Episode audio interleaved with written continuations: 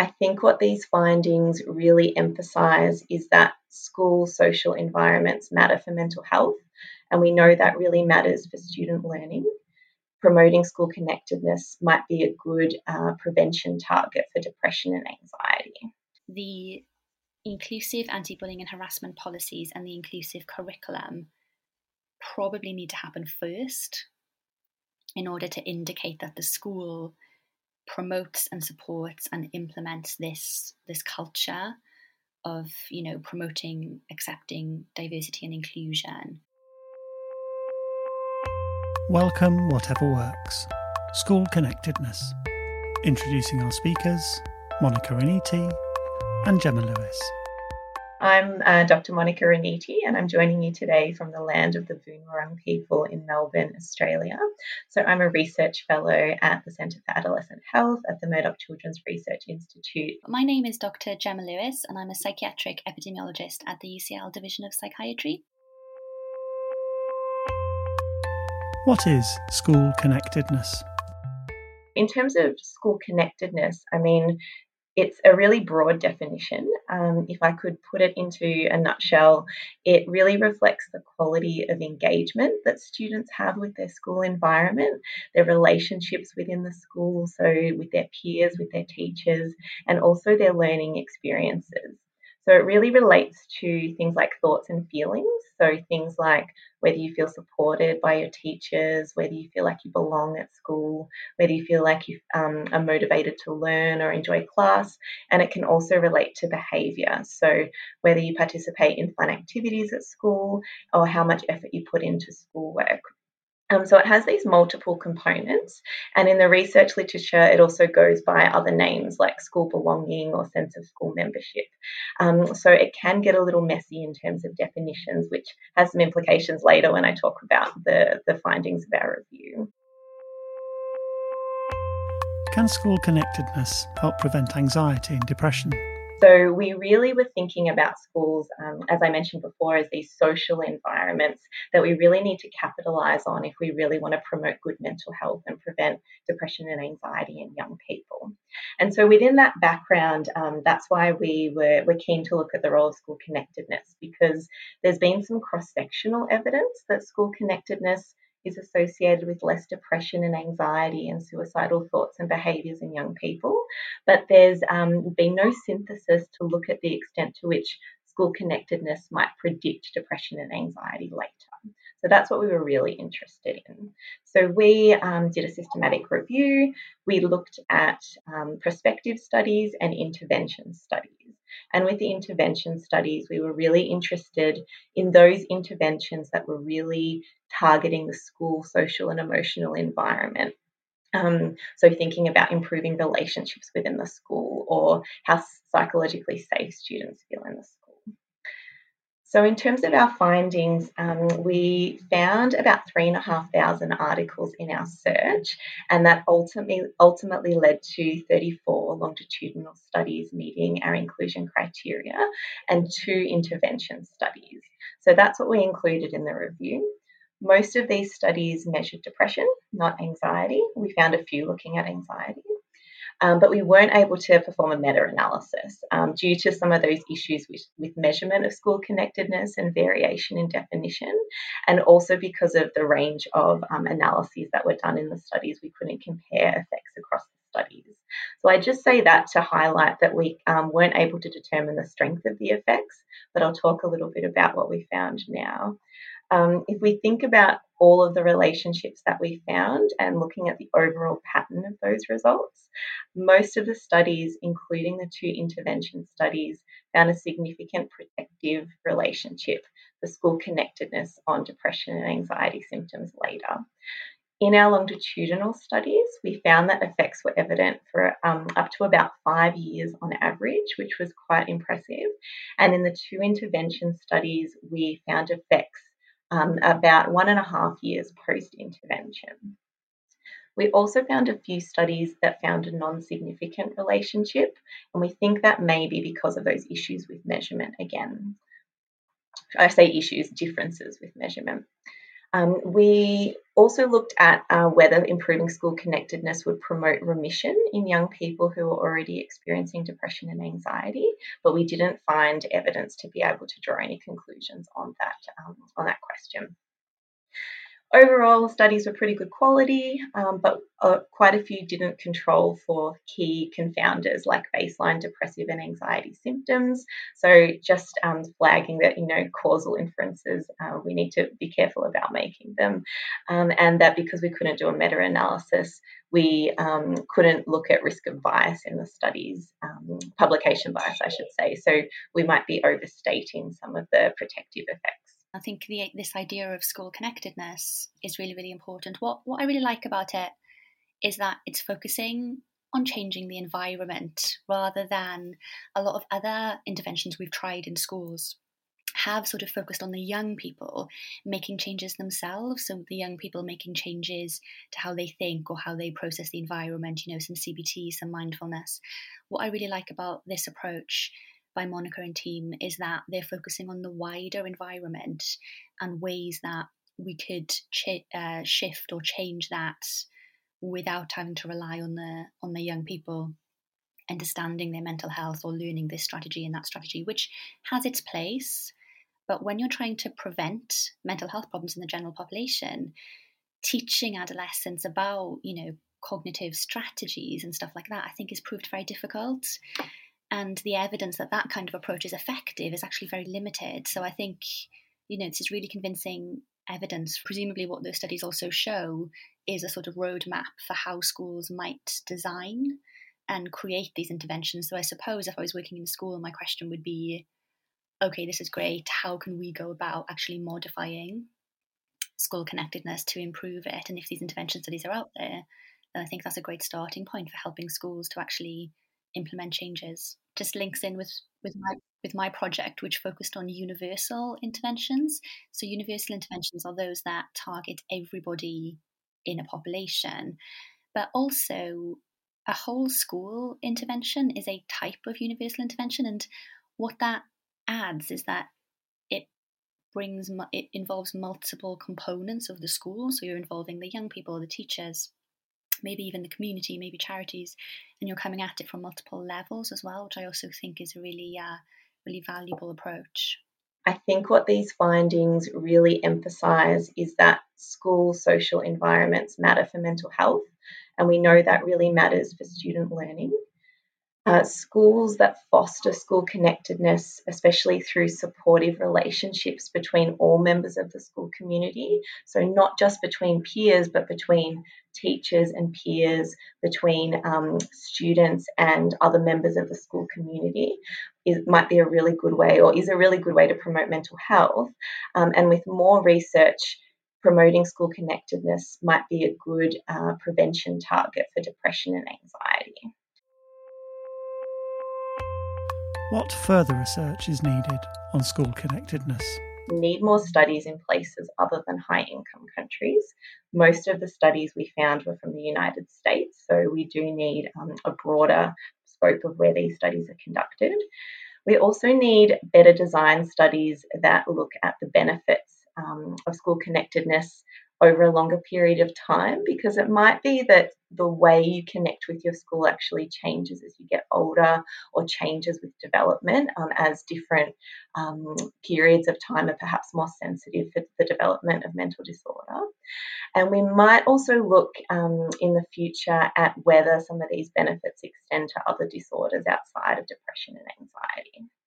So overall, we've got a little bit more research to do, but on reflection, I think school connectedness is this really attractive, active ingredient because you're focusing on changing relationships within an education system that governments already make substantial investments in. So it's really a win-win, I think, for the education and health sectors, because what we've found in some of our other research and that others have done is that if you don't have intersectional collaboration between health and education, really difficult to make some of these sustained policy changes and sustain some of these whole school approaches to intervention. So I think school connectedness is quite appealing to stakeholders in both sectors in that way. How can schools support the mental health of LGBTQ+ youth? We wanted to focus on universal interventions that improve the school climate, culture and ethos, specifically for young people who are sexual minorities or trans young people. We classified the interventions that we found into 5 themes. The first one was gay-straight alliances or similar student clubs such as pride clubs. So these are clubs that exist in a school. They're student-led, but they also involve lots of other members of the community, and they have lots of different roles, and they're very flexible and responsive, but the idea is that they'll provide a safe space for sexual minority and trans students. They will also involve support from allies, which include other students and also teachers. They'll also engage in activism within the school, and they will work together to promote a more inclusive and accepting environment. The second kind of intervention that we found was inclusive anti-bullying and harassment policies. And these are school-wide policies which are designed to provide a positive culture, ethos and environment for diverse young people. And what we found was that these policies are great and they work, but as long as they're explicitly inclusive for sexual minority and trans young people. We also found evidence for inclusive curriculum. So, and this was one that the young people we worked with really, really liked. So these were things such as teaching resources, books. There was one really nice example, which the young people who we worked with loved, which was a quality study which spoke about a librarian in a school in the States who put little stickers on all of the books in the library that told stories about sexual minorities or trans young people and included sexual minority or trans characters. And I think not only does that increase representation and visibility, but it also signals, from the librarian and therefore the school, that there's a supportive environment in place within that school. The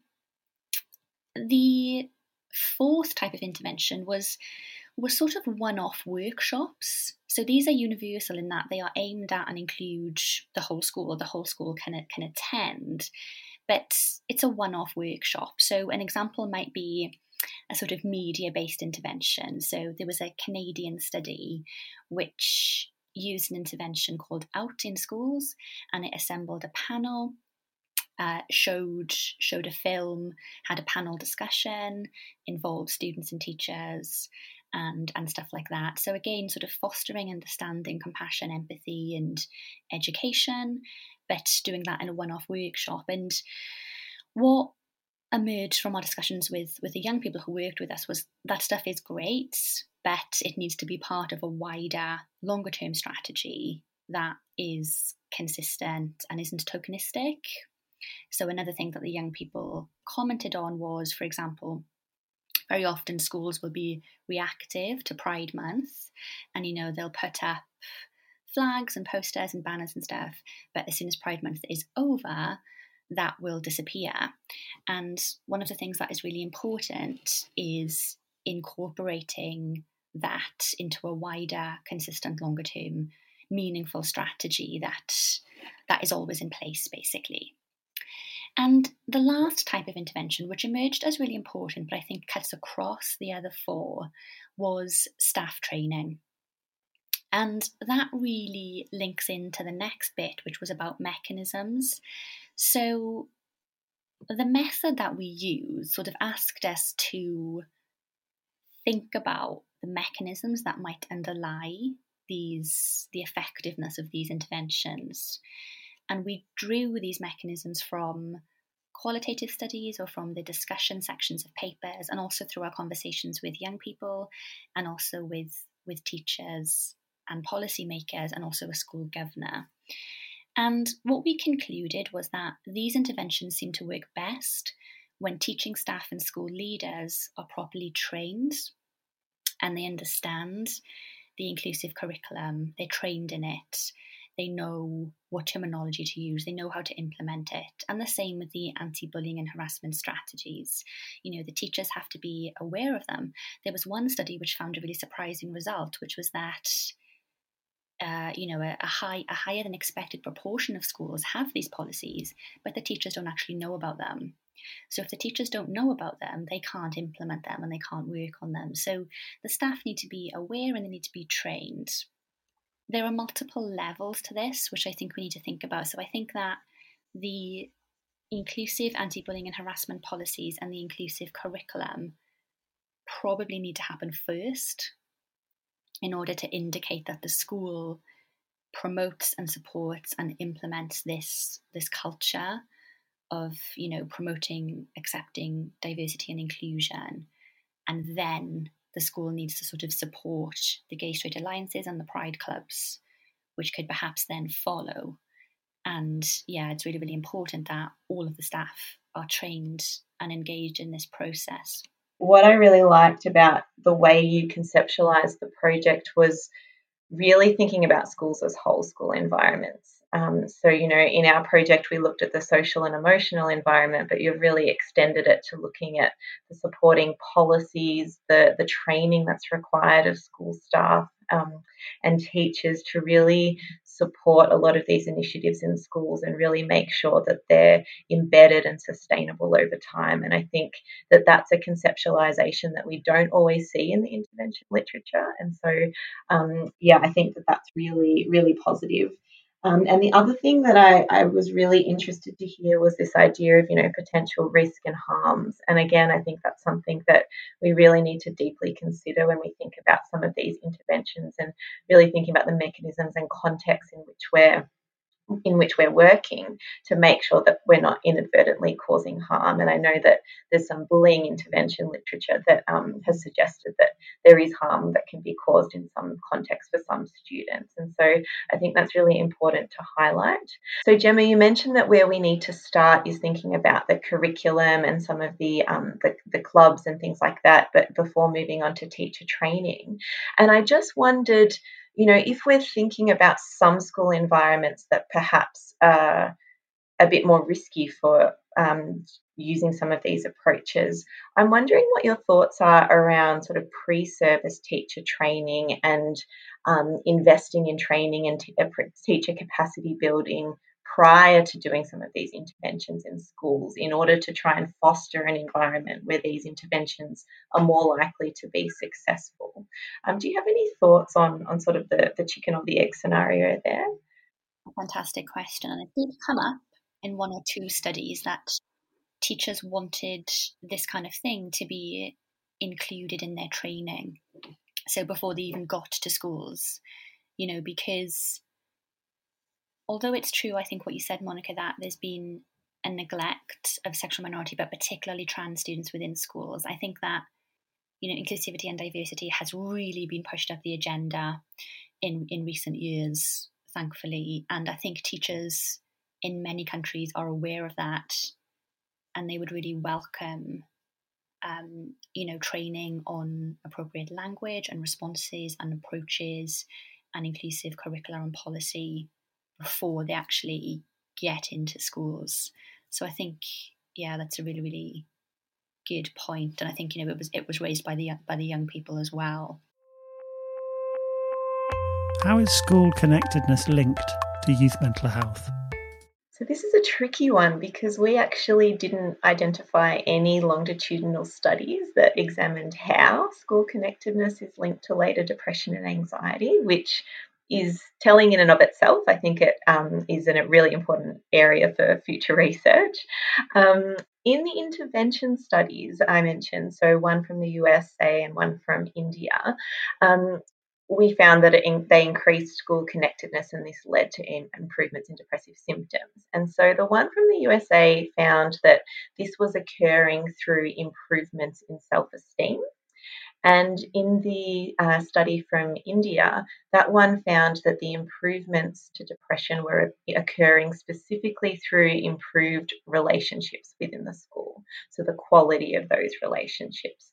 So remembering with school connectedness illness being this multifaceted construct, it seemed like the relationships aspect was quite powerful in that intervention study.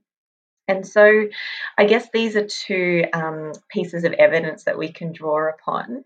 But because we didn't find a lot of information, we actually explored this in a lot of detail with our youth advisors, who were really valuable in helping us to kind of think through, well, what's going on in this relationship?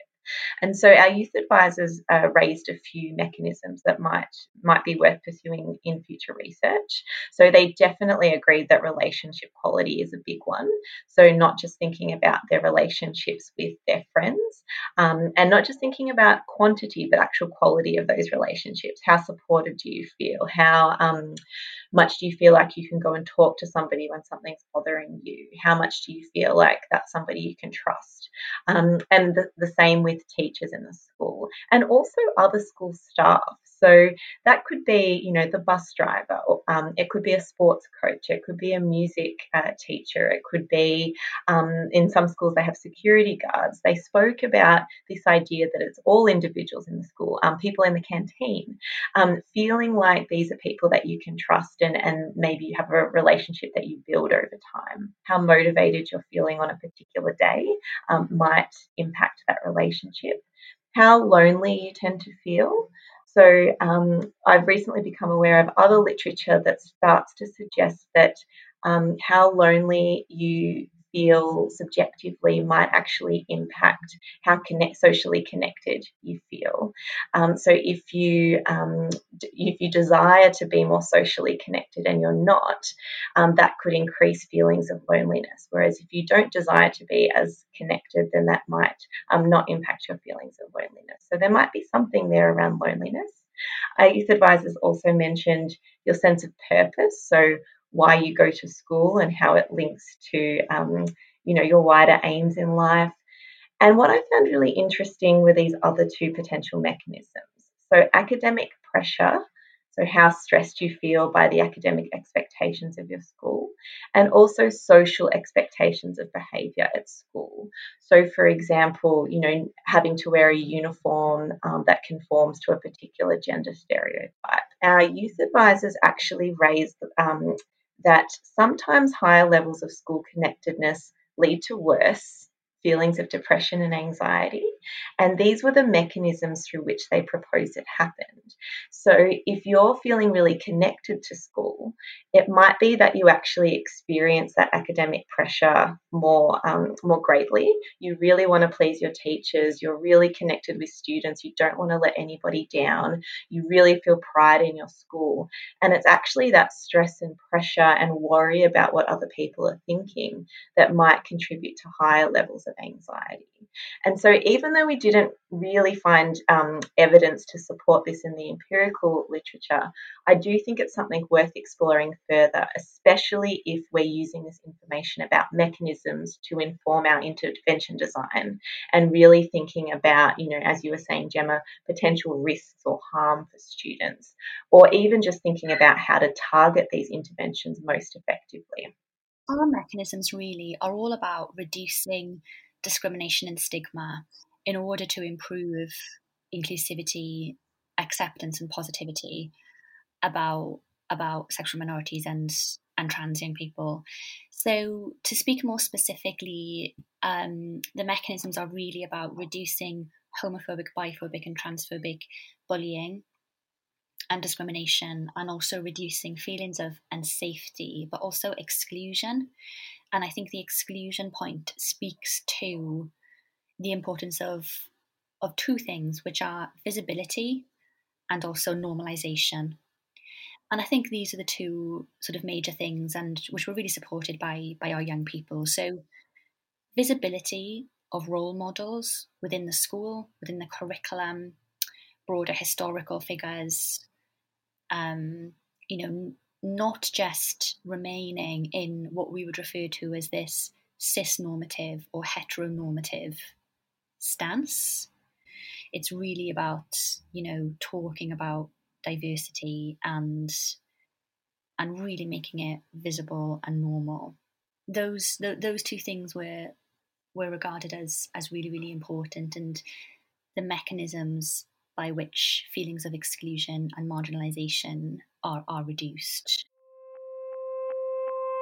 How else can schools ensure that everyone feels included?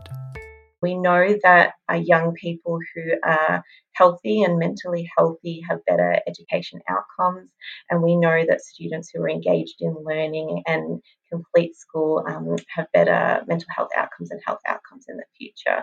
So we know that education is this really key social determinant of health.